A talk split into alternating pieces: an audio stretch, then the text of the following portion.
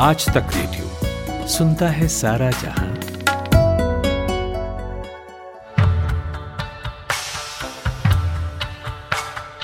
एक तरफ़ चीन के सैनिकों ने भारत के साथ एलएसी पर हिंसक झड़प की तो दूसरी तरफ़ चीन के लड़ाकू विमान बार बार ताइवान में घुस रहे हैं।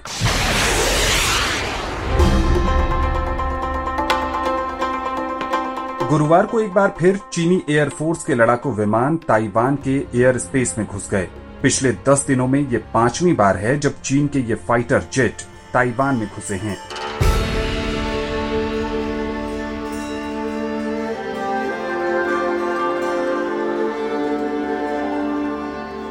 ताइवान एयरफोर्स ने कहा है कि चीन के जे टेन और जे इलेवन लड़ाकू विमान ताइवान के दक्षिण पश्चिम भाग में एयर स्पेस में घुसे।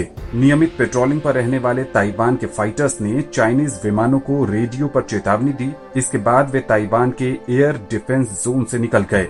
इसको लेकर दोनों देशों में तनाव बढ़ गया है। अंतर्राष्ट्रीय मामलों के जानकार निशांत श्रीवास्तव बताते हैं कि चीन और ताइवान के बीच विवाद बेहद पुराना है। बेसिकली ये जो समस्या है ताइवान और चाइना के बीच में, ये 1949 से ही चली आ रही है। 1949 में जब माओ के नेतृत्व में वहाँ की कम्युनिस्ट सरकार ने कब्जा करना शुरू किया था पूरे चीन के ऊपर। तो जो बेसिकली शासन में, सत्ता में जो सरकार थी, वो कमिंगतांग पार्टी की थी और चांग का शेख इसका नेतृत्व कर रहे थे। वो भाग कर ताइवान में शरण लेते हैं। और वहीं से ये सारी प्रॉब्लम शुरू हुई कि दावा किया गया जो कम्युनिस्ट पार्टी थी कि हमारा कब्जा उस सारे क्षेत्र पे है जहाँ जहाँ चीन का पूर्व में कंट्रोल रहा है। और उसमें एक ताइवान भी था। तो वर्तमान स्थिति यह है कि चीन का जो मेन लैंड है, जिस पर आज कम्युनिस्ट पार्टी की सरकार है, वो जाना जाता है पीपुल्स रिपब्लिक ऑफ़ चाइना के नाम से। और जहाँ चांग का शेख भाग कर पहुँचे ताइवान वाले क्षेत्र में, और उन्होंने दावा किया कि हम ही ओरिजिनल चीन है, उसे उन्होंने नाम दिया Republic of China. Communist Party का दावा कि हमारा ताइवान पर नियंत्रण है। वन चाइना पॉलिसी के अंतर्गत ताइवान हमारे क्षेत्र का हिस्सा है। और उसका अलग अस्तित्व नहीं है। और वहीं दूसरी ओर ताइवान में जो सरकार है, उसका दावा है कि हम एक स्वतंत्र अस्तित्व रखने वाले देश हैं, संप्रभु देश हैं, और हमें मान्यता इसी रूप में मिलनी चाहिए। तो मूल समस्या इन दोनों देशों के बीच में अपने अस्तित्व को लेकर है। वर्तमान की चुनौती आई है, क्योंकि तो जो हम लोगों ने देखा था कि जब 1980s के बाद का दौर चला था तो एक प्रयास ये हुआ था कि दोनों देशों के बीच सामंजस्य बनाया जाए। और धीमे धीमे कुछ ऐसा रास्ता निकाला जाए। हांगकांग और मकाऊ के साथ उस पर काम भी किया गया। कि वन कंट्री टू सिस्टम के नाम से कि स्वायत्ता देते हुए ताइवान हांगकांग और मकाओ इन सबको शामिल करा लिया जाए। ताइवान ने इसे मानने से इनकार कर दिया और अपने स्वतंत्र अस्तित्व के साथ आगे बढ़ना उचित समझा। हालाँकि रिश्तों को मधुर बनाने के लिए व्यापारिक संबंध और आपस में सांस्कृतिक संबंधों को, जो कि पूर्व में भी थे, उनको जारी रखने का प्रयास किया गया। ताइवान में कुछ समय पहले चुनाव के ज़रिए सत्ता परिवर्तन हुआ है और उसके बाद से चीन आक्रामक हो गया है।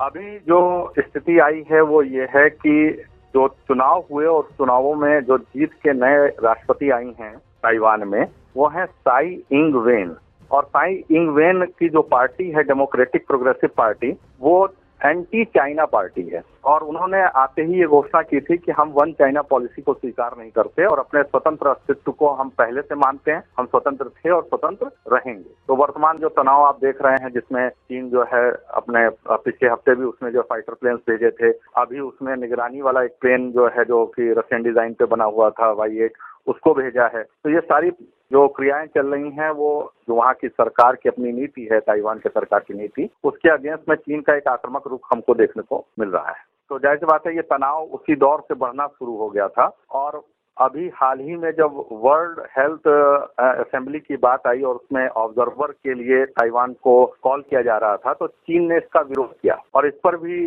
ताइवान की तरफ़ से ये ये कहा गया है कि हम अपना स्वतंत्र अस्तित्व रखते हैं और हमको यहाँ पर बुलाया जाना चाहिए एज एन ऑब्जर्वर हम चीन को अपना प्रतिनिधि नहीं मानते और वहीं चीन का दावा है कि ताइवान वन चाइना पॉलिसी को अपनाए तो तो हम ऑब्जर्वर का दर्जा देंगे, नहीं तो नहीं देंगे। तो ये तनाव बढ़ता जा रहा है और उस तनाव में चीन का जो आक्रामक रुख है, जो उसने पहले भी घोषित कर रखा है कि हम, यदि ज़रूरत पड़ती है तो युद्ध का सहारा भी ले सकते हैं अपने में शामिल करने के लिए ताइवान को। तो कुछ गतिविधियाँ उसी दिशा में बढ़ती दिख रही हैं चीन की तरफ़ से।